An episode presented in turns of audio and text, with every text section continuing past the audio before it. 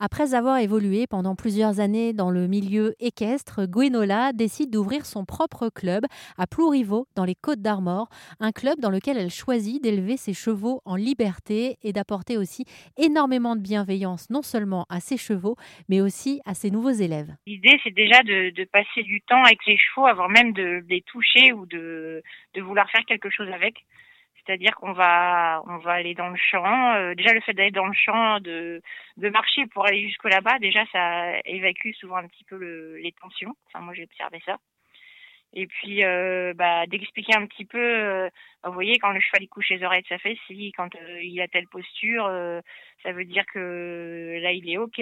Voilà, donc c'est-à-dire qu'on les, les, postures des chevaux, parce que nous, on n'est que dans le verbal, l'humain, enfin beaucoup, mais pas du tout dans le, dans le corps. Donc je dirais le cheval aussi, ça permet aussi de revenir euh, dans son corps et à ses émotions, à cette approche-là.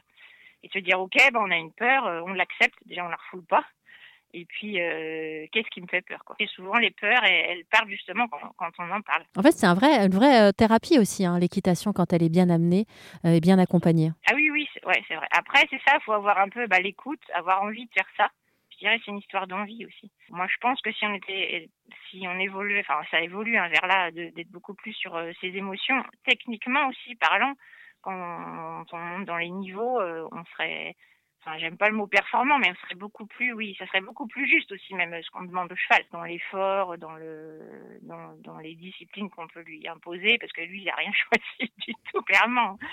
Euh, mais je pense que le cheval, on est capable de le faire adhérer à, à vraiment tout ce qu'on a envie si on est justement plus dans le, dans le respect de ses besoins et dans, dans la connexion euh, émotionnelle. Alors si jamais vous voulez vous essayer à l'équitation bienveillante, qui dans quelques années, j'en suis sûre, euh, se transformera tout simplement en équitation, ça sera exactement de cette manière-là que tout le monde fera de l'équitation, puisqu'on tend vers le positif. Si vous voulez en savoir plus sur les chevaux du côte à Plouriveau, je vous ai laissé toutes les informations sur rzn.fr.